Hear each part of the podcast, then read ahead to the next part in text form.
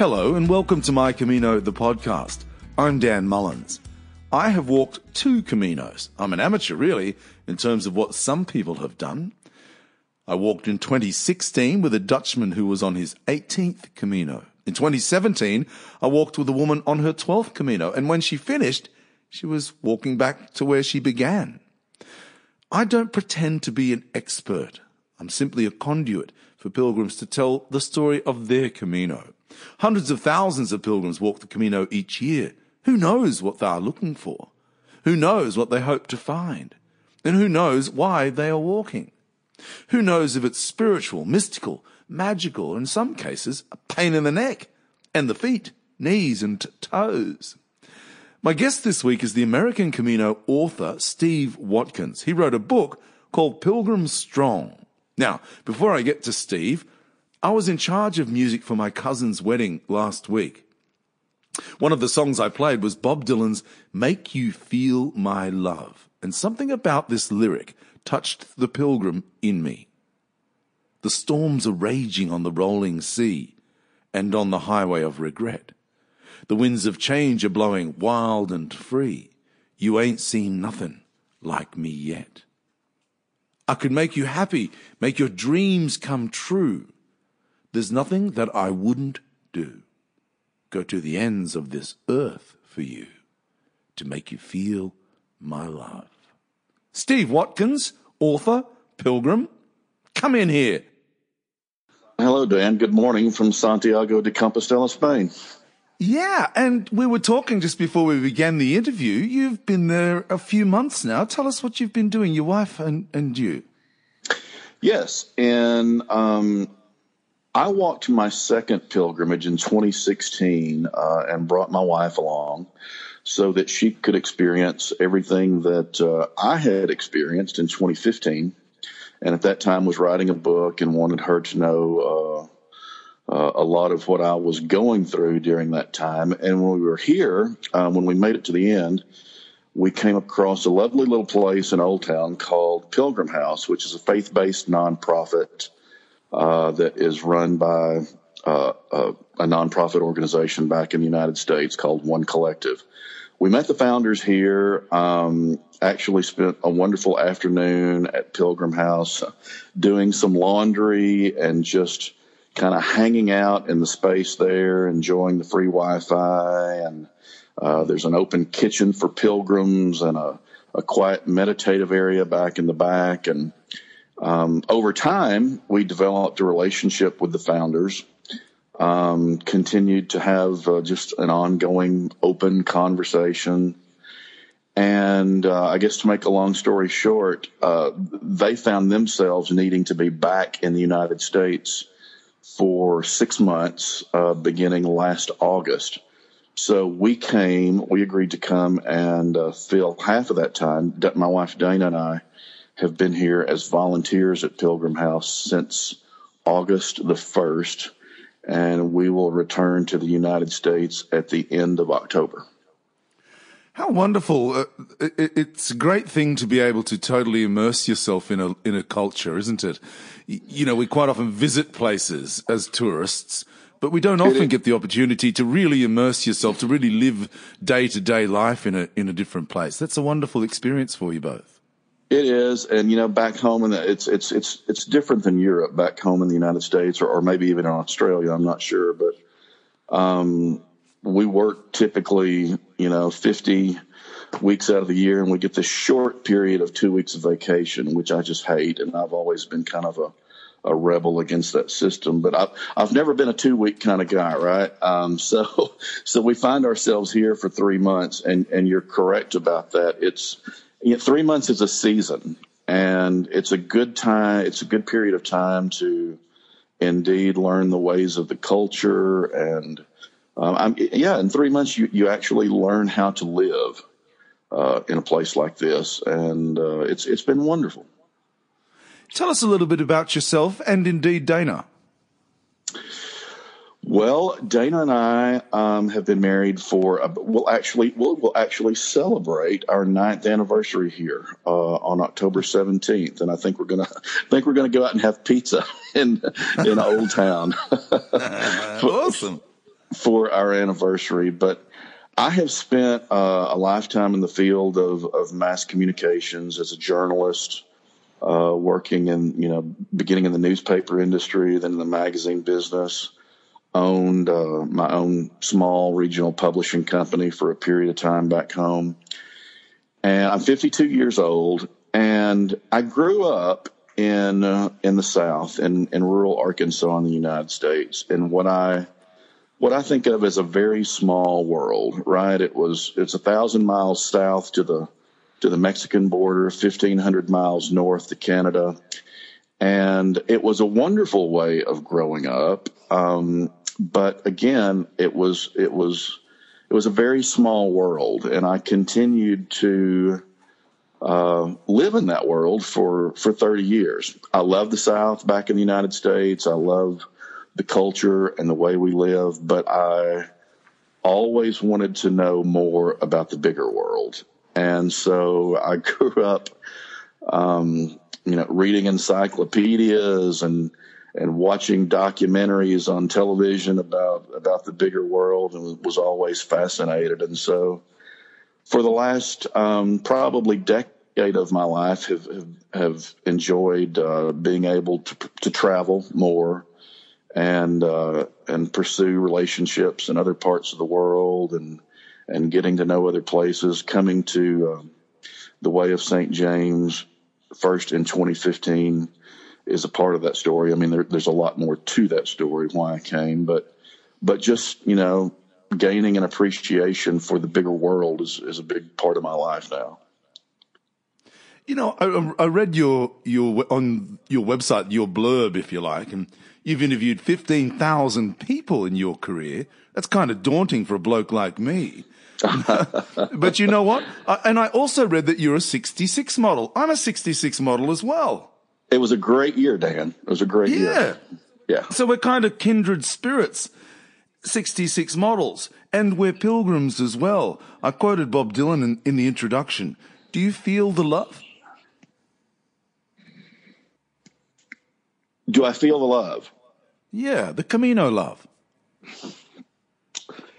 Yeah. Um, you know, I was just visiting. It's it's Monday morning here, and Saturday. Uh, it's it's again this three month period has been so fantastic because I've had the opportunity to reacquaint lots of relationships. Um, that I made in 2015 and 2016. A lot of friends that I have um, are actually on their second or third pilgrimage now, walking in, and I've had the chance to meet them um, and renew those friendships. I've also been on for the last, well, for the bigger part of 2018, I've been on a book tour back in the United States and met lots and lots of folks um, who were interested in coming to the Way of St. James. And so um, many of them have come through and have gotten to see them again. So I was just telling a friend who was through here um, Saturday, he actually spent the night with us. His name's Phil Wilson, and he's from the UK. And Phil and I walked a bit together back in uh, 2015. And he's one of those guys that you just, you know, you really enjoy spending time around. But the greatest gift, um, it sounds almost cliche to say it, but but there's no question that the greatest gift that I've received from this experience is indeed, you know, I'm just a I'm just a kid from the cotton fields of Arkansas back in the United States who now has friends uh, good friends. I mean, genuine relationships with people all around the world now, and I attribute so much of that to my experience um, on the way, and I'm so thankful for it. Tell us about a winter Camino because you walked in the fall, or what we call the autumn, in 2015. I have uh, both times when I've walked, it's been on the on the French Way and set out about um, October 20th, more or less. And it's interesting because um, there are still enough people on the way that you can enjoy those relationships, but there are, but it's also a time when the season is winding down, so you can spend about as much time alone as you like to. Um, and it was, it, I'm kind of an introvert, um, who plays the role of extrovert when, he only when he has to. Um, so I enjoyed those times of being alone, and I actually came here with with uh, with the intentionality of being alone and kind of listening to what God would have for the next part of my life because I had been through some pretty rough times back home. And um, but at the same time, I got to by the time I got to Pamplona, uh, four or five days in, I realized I was surrounded by all these incredible people with all these incredible stories. And as a journalist and a storyteller, um, it was just uh, it was it was almost painful not to not to tell those stories. So I actually began to tell them over time and used a lot of different platforms on social media to to kind of convey the experience in real time. But with specific regard to to the winter season, um, by the time I had reached O Cebreiro, about two thirds of the way through, we were um, receiving word on the way of, of some weather that was moving in, and this was this was probably mid to late November uh, by that time, and so we had gotten to the elevations, and indeed uh, a, a, a, a terrible storm moved in one night. It was in fact, by definition, a blizzard. The winds were 35 miles an hour or more, and the conditions were whiteout. And I had I had come to um, to walk with a with a pair of, of women at that time. One was from Michigan back home, and the other was from Barcelona. And I expected them to come down in the albergue that morning and say, "Well, let's just let's just wait this thing out and see if we can't uh, walk the day after tomorrow and let this storm pass. But they came down in full gear, ready to go, and were and were prepared to walk through a blizzard that day. So we, I mean, we set out and we walked from O Cebreiro down uh, and descended that elevation into Triacastela. And it was, I, I have never been colder and I have never been, I have never been wetter and at the same time, I tell people that it was one of the most wonderful days of my life because as I reflect back on it, I mean, it was a really difficult day. I mean, it was a very difficult day. And so when I experience those days back home now, when I have to like take out the trash or rake the leaves, and it's, you know, it's something I'm not particularly interested in. I think, you know, I can get through this day because I have walked across the country and I have walked through a blizzard for eight hours. So I got this, right? No big deal. Yeah, that's a great story. I know, I love that walk. That day's walk to me is is just so beautiful. I, I really do. And as I said at the start, quoting Bob Dylan, the storms are raging on the rolling sea and on the highway of regret, the winds of change are blowing wild and free. Did you plan on writing a book? Was it part of the plan? No, I, I, absolutely did not plan on that. And uh, I mean, I want I to take a moment. I want to say congratulations on the podcast you've put together because I, I was looking through it earlier this week, and I mean, you've got some really uh, um, some great great storytelling assembled on this podcast, and uh, you've interviewed some you know as far as pilgrim people go, you've got some really heavy hitters on this podcast, and I'm not sure that I belong among them. But um, I, I did. I was listening to an interview that you had done with uh, Bill Bennett, I think, who was the author of uh, what's his book, My the Camino My Way, or yeah, the way my yeah, the yeah. way my way, the way That's my it. way. And I was listening to uh, to your early the early part of your interview with him, and our stories are remarkably similar. I, I did not come here planning to write a book. I, I came here be, for a couple of reasons. Um, I had experienced, uh, I had been through it in 2008 and 2009. I'd been through some, some pretty rough times. I'd been through a divorce. Um, there had been an economic recession back home that had closed a business that I owned that I loved very much. It was publishing business. And, and, and several years following that, I went through a pretty rough period of, of pretty dark depression. And it was, I mean, it was a really rough time. And, um, a few years later, I came across a movie called The Way, watched it on Netflix one night, just as many of us have. And it just had this in, incredible, um, it was just this incredible story. And I knew at the conclusion of that movie, I knew that I would one day come and I would walk that pilgrimage. So in 2015, I was I was just kind of beginning to come out of that fog of depression, and I wanted to do something to begin to celebrate that. So, um, I mean, not only did I want to celebrate it, I needed to do something to try to determine what was next in my life. I was 49 years old. I had um, the recession had closed my business, and I was kind of I was kind of in between seasons, right? In between seasons, spiritually and professionally, and I and I think many other ways. And so I came here um, to celebrate whatever it was that was next, and I came here with an open mind and an open heart to try to listen for what that was. And as Bill um, profoundly said, I think in his interview with you, you know, when I walked into the square, there was no profound revelation. There was no grand epiphany. The magic didn't fall down and give all the answers to the to the rest of life. And um, I wasn't particularly disappointed by that, but as I went home, I was I, I was trying to determine for myself what this experience actually was. Was it just a different kind of a vacation? Or was it just a really long walk? Or did it mean something? Did it actually mean something to the greater purpose of my life? And to be quite honest, I was hopeful for the latter. That's what I wanted it to be.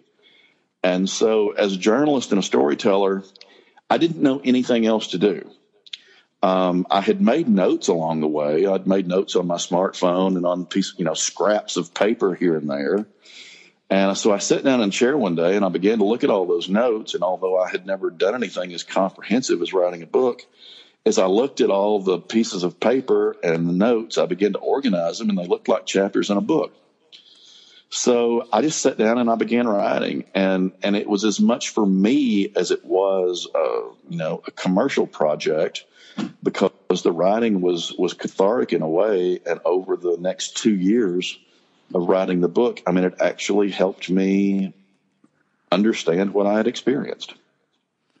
That's a, a great answer, Steve. You know, being a storyteller and a journalist your whole life, you would have been filing things without realizing that you're filing things in your mind. You'd be you, are always on the lookout for what is a story, and I do it myself. I'm I, am sure. a ex- producer of a top rating radio show. I'm always looking for stories, and, and something that interests me might interest my audience. It's it's what we do. So so tell me about then your experience as a pilgrim. So when you realized something significant was happening to you. So tell us about that. So you, you know you you start in Saint Jean, I imagine, and, and you're walking the Camino, and you start to think, "Wow, forget about the movie, The Way. I'm experiencing something extraordinary here." I will tell you what a, a very poignant moment was for me, and it seemed like um, after about four or five days of walking from St. John to Pamplona, a couple of different things happened. I mean, I think as I mentioned earlier, let me, let me back up for a moment. When when I went on pilgrimage, I went. I guess I'm an over researcher, right? I had followed a lot of the, I had followed a lot of the Facebook forums. I'd read a lot of the books. I'd done a lot of research, and and I think I did that to a fault. Um, because what it ended up doing was creating in me this preconceived notion of what I thought I should be and how I thought I should act when when I got here. And for me, I knew, um, it, you know, and it's not this way for everyone. I understand everyone has their own Camino, but but I did I did anticipate that it would be um, a very spiritual experience for me. Um, I'm a practicing follower of Jesus. Um, it's uh, I'm, I'm, involved in church back home, all that kind of thing, and and the idea of actually being on an ancient Christian pilgrimage and ending up at the place which is the burial site of Saint James the Apostle Jesus was, you know, it's kind of a big deal to me.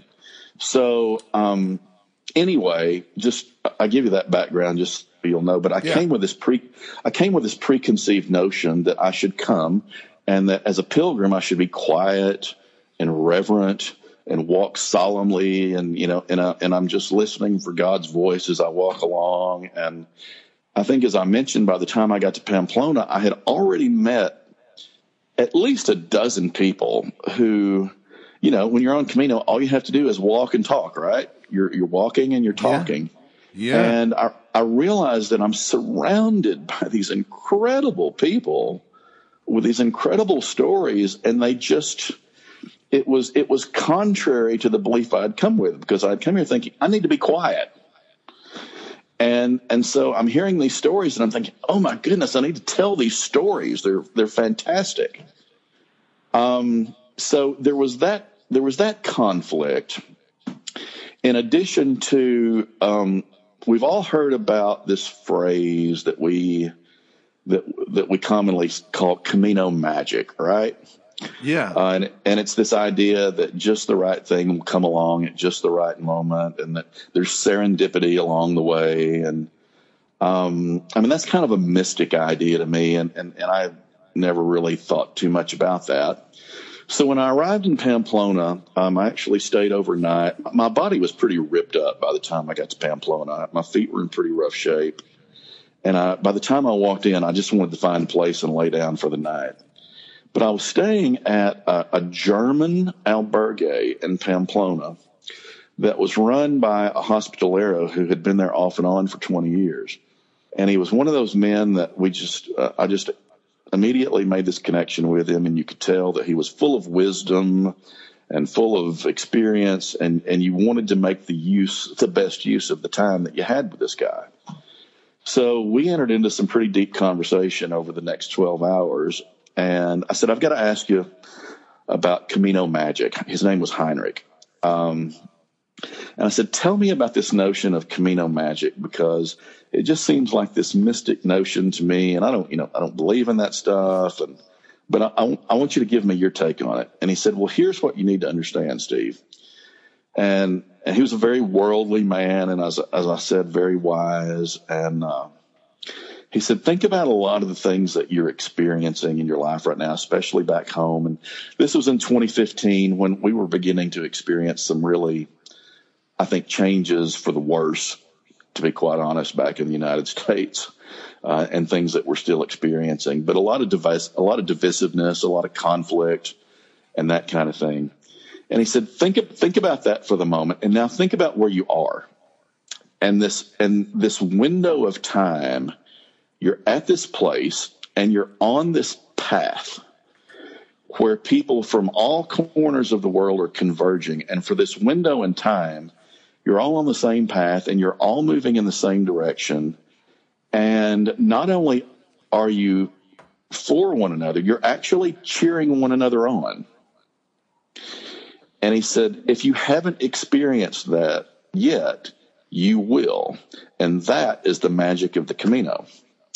And I think he was so right because um, coming from what I was coming from in the United States, and, and, and we still are, are a very divided, conflicted people back home.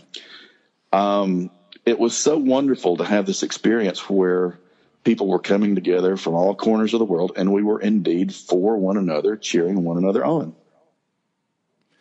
You know, I've said here many times Australians and Americans um, are, are pampered.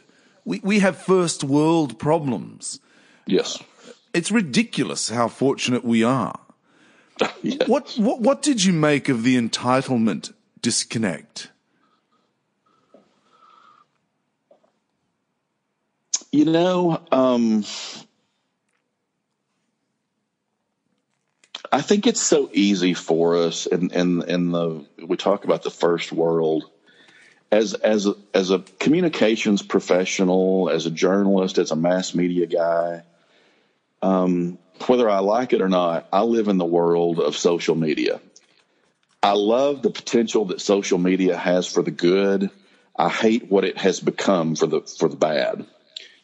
Um, nevertheless, I have to live in it because it's a fantastic tool for storytelling and for reaching people um, all across the world, right? At the same time, I think what a lot of us do, you know, it's so easy for us all on social media. We're branding ourselves, right? We're, we're branding ourselves and we're and we're creating images and and I think we get so disconnected. I, I think our our image becomes so disconnected from who we truly are that a lot of our lives, um, a lot of what we experience in our life doesn't feel real. And I don't know if we even realize that that's happening to us or not. But it was the great thing about pilgrimage. Here we are, that you're walking 500 miles across the country and you're going through this minimalist life day after day of eat, sleep, walk, repeat. And it's almost shockingly real. Um, we're encountering people, like I said, from all over the world. In the first 10 minutes, um, we're into conversations, real, genuine conversations that are deeper than we might even have with a sibling back home. And for me, that was, I, I think that was the most um, refreshing part of it was just getting away from that disconnect of things not being real to a life of, of walking over 40 days that very much was genuine and authentic and real. What do your family and friends make of Steve Watkins, the pilgrim? Oh, everyone back home thinks I'm crazy anyway. Um, do, do, they say, "Oh no, here he goes again"? Oh, yeah, no. here, here, here he goes again. who, who knows what's up next? But um, it's funny because I remember vividly sending a text to Dana back home. She didn't come with me in 2015, and I was. I mean, I, I'm not a fragile kind of guy, but I was still very concerned about going home and the questions that people were going to ask. I was afraid someone would ask a question like, well, how was your vacation? Or what was your favorite, or what was your favorite part? Or this or that, knowing that they, you know, that it was just kind of an obligatory question and polite conversation. And I was, I, remember sending Dana a text and saying, I need you to protect me for a couple of weeks because I'm not really ready to to go back into our social circles and and and and have these conversations because I don't even know what it means to me yet. And so, um, literally, when I got back home, I mean, I stayed secluded as best I could for another couple of weeks. And it was good, I think, because it was also during that time when I discovered that the best way to figure it all out was to sit down and begin writing. Um, but in terms of what people think, you know, since the book has been published and it was released um, almost, uh, well, in another three or four weeks, it'll be one year that the book has been released. And um, I think by the end of this year, I will have been to more than 50 different book signings and, and presentations at REI stores across the country. And I think the book has resonated. I mean, I think it has, I think it has resonated with lots of folks because it's written from the perspective of a very average, ordinary guy who has experienced, you know, the same kind of brokenness in his life that we all experience, but we just don't talk a lot about because it's not comfortable. But um, I, I, think it has resonated with people, and I've enjoyed having those conversations and and and feedback about everything that went into the book, which was honestly a, a lot of my heart and a lot of my soul. Yeah, and you write beautifully. It's it's a very accessible tale and that, and that's what I want to, to just ask you, being a storyteller, how do you, in day to day, you talk about your social circles, how do you explain or describe the Camino to people who, who want to know about it now? How do you put it into words? Oh, it's so difficult. And, you know, I can just be a facilitator in that regard because while, um, as I said earlier, while it was a very um, spiritual, religious, I mean, I don't even really like to use any of those words. I don't, I don't know a better word to use, but well, it was that experience for me, and I knew that it would be. I'm, I'm also one of those people who tries to be so respectful of of everyone else and their beliefs and their way of life, and and I know that it, it is not that for everyone. For some people, it's just an adventure. For some people, they just want to go and test, you know, test themselves, and and and the idea of of the achievement of having walked across a country in a foreign land where you have to learn new ways and, and, and new things and every day is a different day. I mean, that's just an exciting prospect for some people.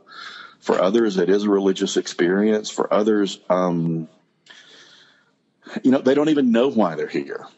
Um, and, and, and to be honest with you, I, I find that that's the case for many, many people. They don't really know why they're here. They know that they're searching for something and that there is something more to their life and they're looking for that. But I think the best thing that you can do is just the best you can convey the experience, what it was like for you to others, and tell the stories of others that you met along the way, and then just try to help people figure it out as best they can because it's going to be a different. As many people who have walked away, right, and and we just learned um, yesterday that in the next next couple of days, we're set to break the all time record for people who will walk the way of St. James this year. We will surpass the record mark of 301,000, right? Uh, and that's going to happen any day now. Um, but it's a different experience for, for all of those 300,000 people. It's different for everyone. Why Pilgrim Strong? That's a great question. Um, as I said before I came, I was involved in a lot of forums on social media and and and and I was I was seeing what I would later come to realize after I actually walked that there is there is something all of us who choose to come and pursue something like this um, whether it's a, a, you know a hundred mile walk from Sarria or a 500 mile walk from uh, St. John or a thousand mile walk if you're on the Le Puy route. Um, there is something in a person's personality who chooses to come and do something like that um, that binds us all together. And I'm not really sure what it is, but I learned that when I back in in my early 40s when I was doing marathon, I was doing a lot of marathon running, and I had a you know I had a running group that I ran with regularly, and I learned that we came to have this mutual respect for one another because of um, what we were doing together. We were doing something that was really hard, very difficult, and so you can't. Uh, whether you actually like someone or not, you can't help but respect someone who does that. And so I wanted to do something that I felt like would further solidify the pilgrim community and helping people to recognize the common strength that we all have. It takes a strong person, um, not just physically, not just your legs, not just carrying, you know, a 20 pound backpack. It takes a strong person um, physically and, and to some degree spiritually and mentally there are days out there that are tough. Um, but we get through it because we're strong. And I wanted, so I wanted to create something that we could, that we could all wrap our arms around in this idea of strength. And, uh, and I'm, I, I think it worked. I'm, I'm glad I did it that way. You know, you talk about strength and it leads perfectly into my next question because I, I wondered, what's it like to be a pilgrim away from the Camino de Santiago?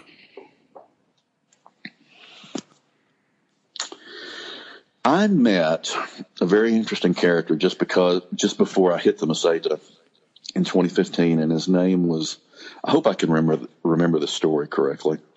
His name was Jean-Nic Guérin, and he had spent um, most of his adult life actually in Australia, uh, working in the coal industry, and, and he was he was uh, French by birth. But he was a very interesting character, um, really, really smart guy, had a bit of a superiority complex, but that was okay. I enjoyed being around him and enjoyed and enjoyed spending enjoyed spending time around him. And I asked him one day, um, Jean-Nic, what makes a person want to come and do something like this? And he said there are three kinds of pilgrims. Um, there's the person who um, does it for spiritual reasons. There's the, and, I, am condensing this story. He said, but there's the person who does it for, for reasons of spirituality. There's the person who sees it as the challenge. And then there's the pilgrim.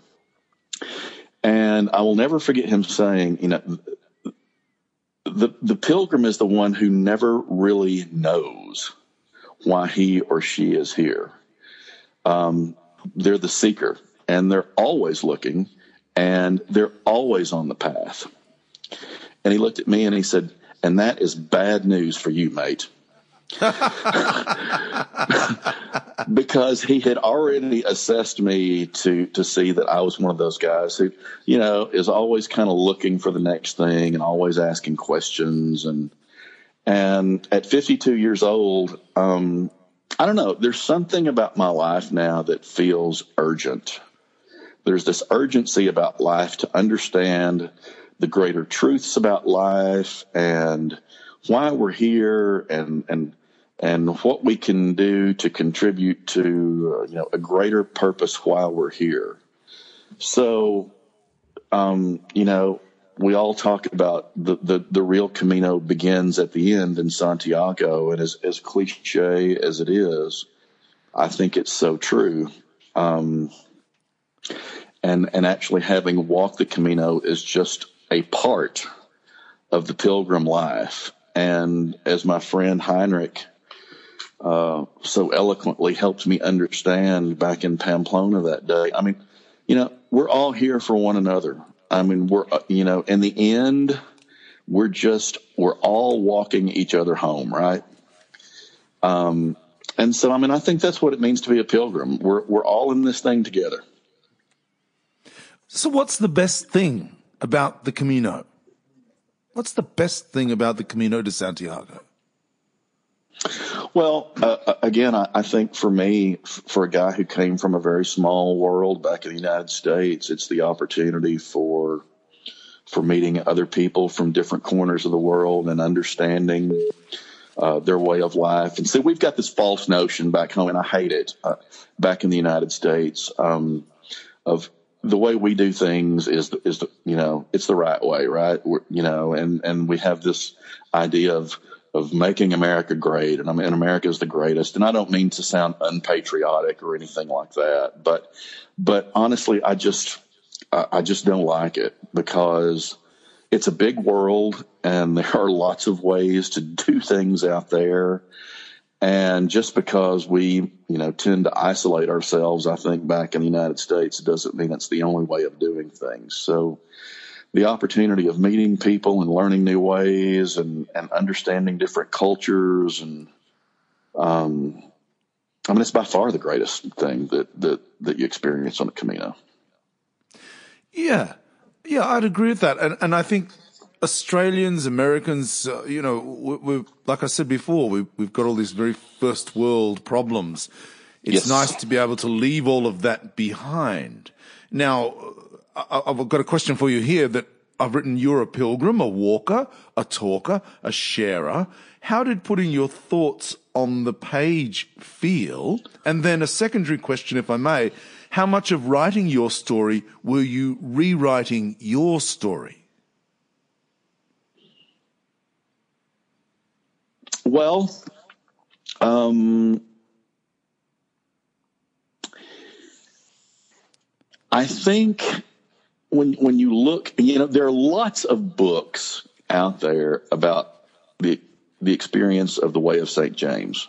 Lots of people who have this experience feel compelled to go home and put words on paper and and do something significant like writing a book.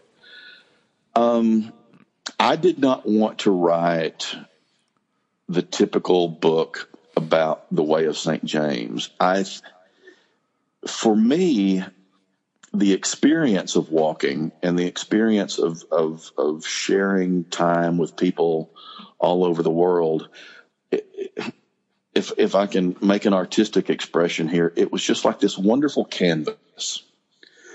Um, it, it became this canvas on which I could tell what I thought was a more important story. Um, and for me, Pilgrim Strong, like I said, was was a was a very authentic um, account of what it's like to go through a, a, lot of the things that we all experience in life, and we just don't talk a lot about it. I mean, I, I deal very transparently with the issue of depression in my book and what it was like to go through that. Yeah. And there is a there's a great quote in a book um, by an author back home. Her name is Sheila Walsh, and um, I forget the particular book that this quote comes from, but I remember distinctly that she wrote, "Our brokenness is a better bridge for connecting with people than our pretend wholeness ever will be."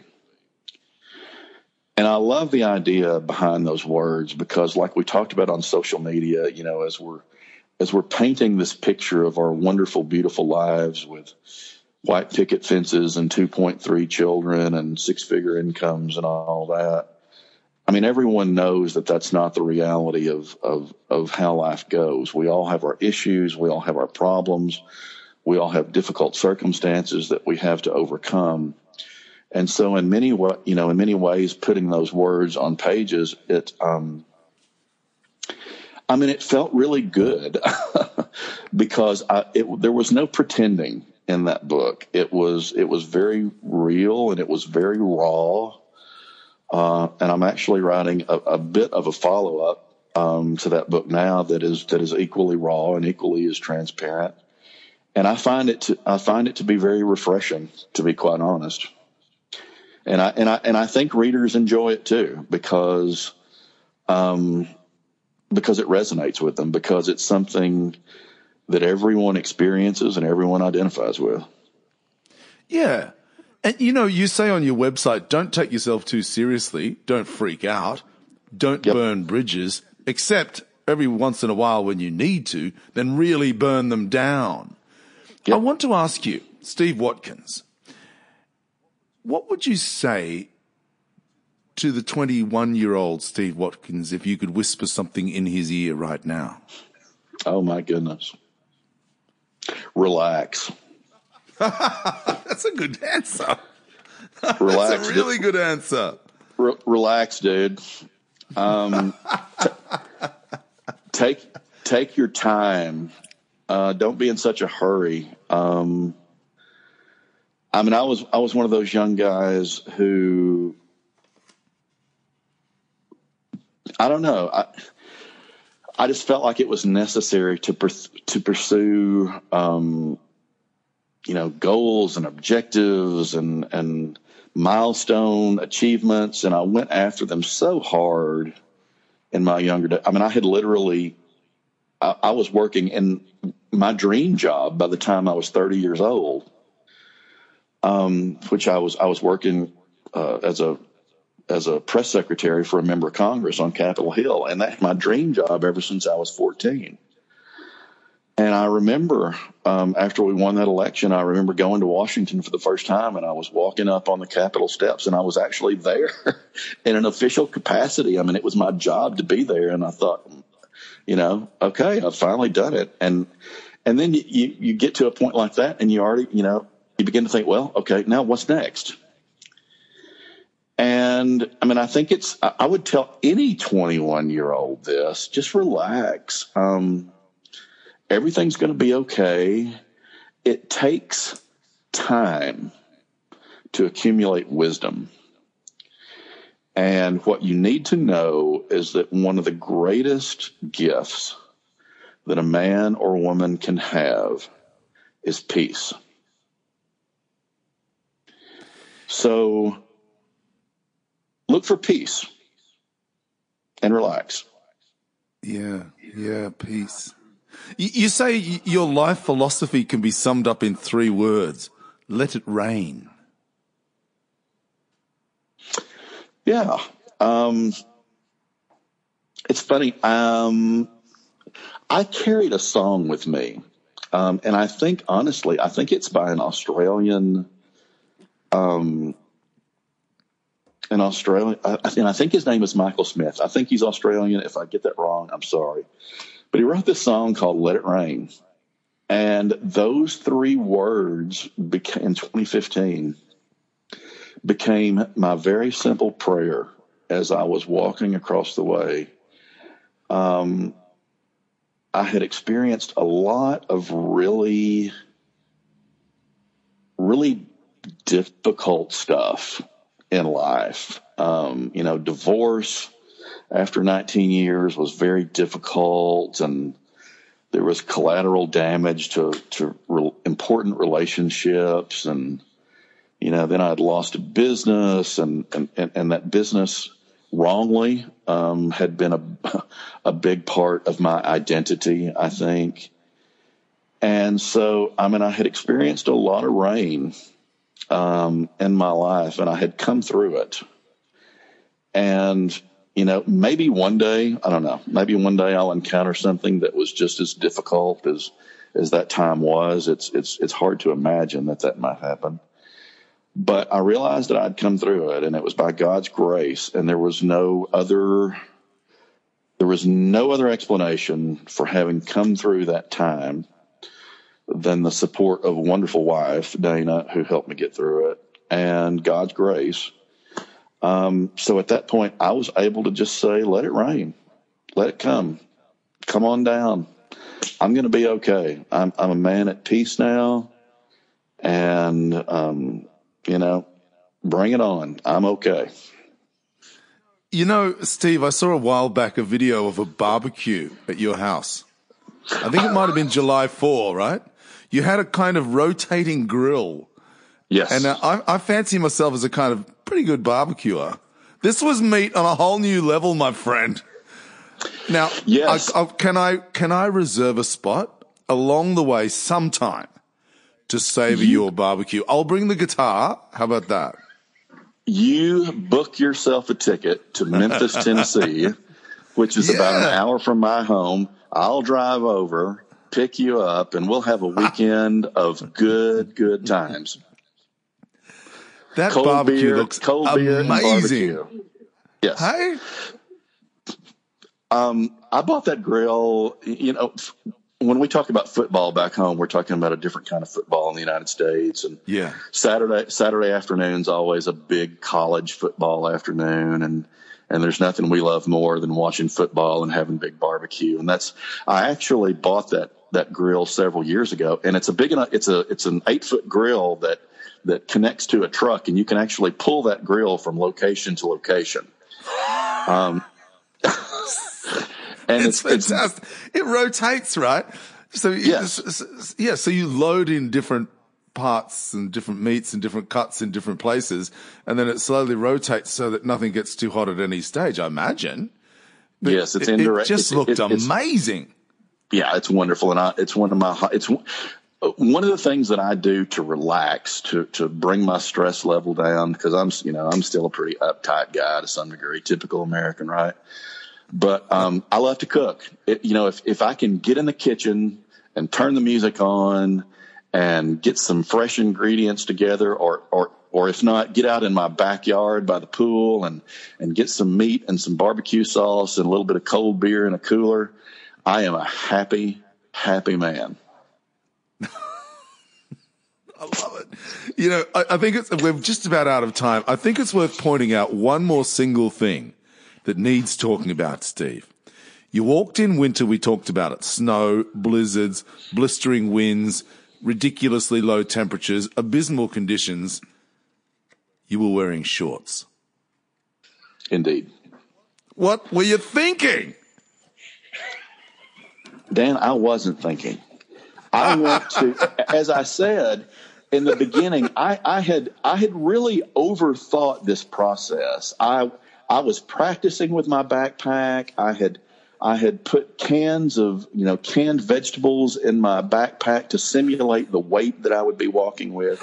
But here was the here was the mistake that I made. I didn't do a practice pack with all the items to see how they would fit in my backpack. So literally two hours before it's time to go to the airport, I'm doing my first pack, right? So I get everything in the in the backpack and I mean, I had practiced at 15 pounds. That was going to be my ideal weight for walking. So I packed the pack two hours before time to head to the airport, get it on my back, and I think, oh boy, that feels heavy. That's not right. So I get the scales out, and I'm at 23 pounds. I'm seven pounds heavier than what I had practiced at. And that is a significant difference, right? Yeah. yeah. So I go into this panic and I begin eliminating things. And what did I first eliminate? I eliminated all the long pants.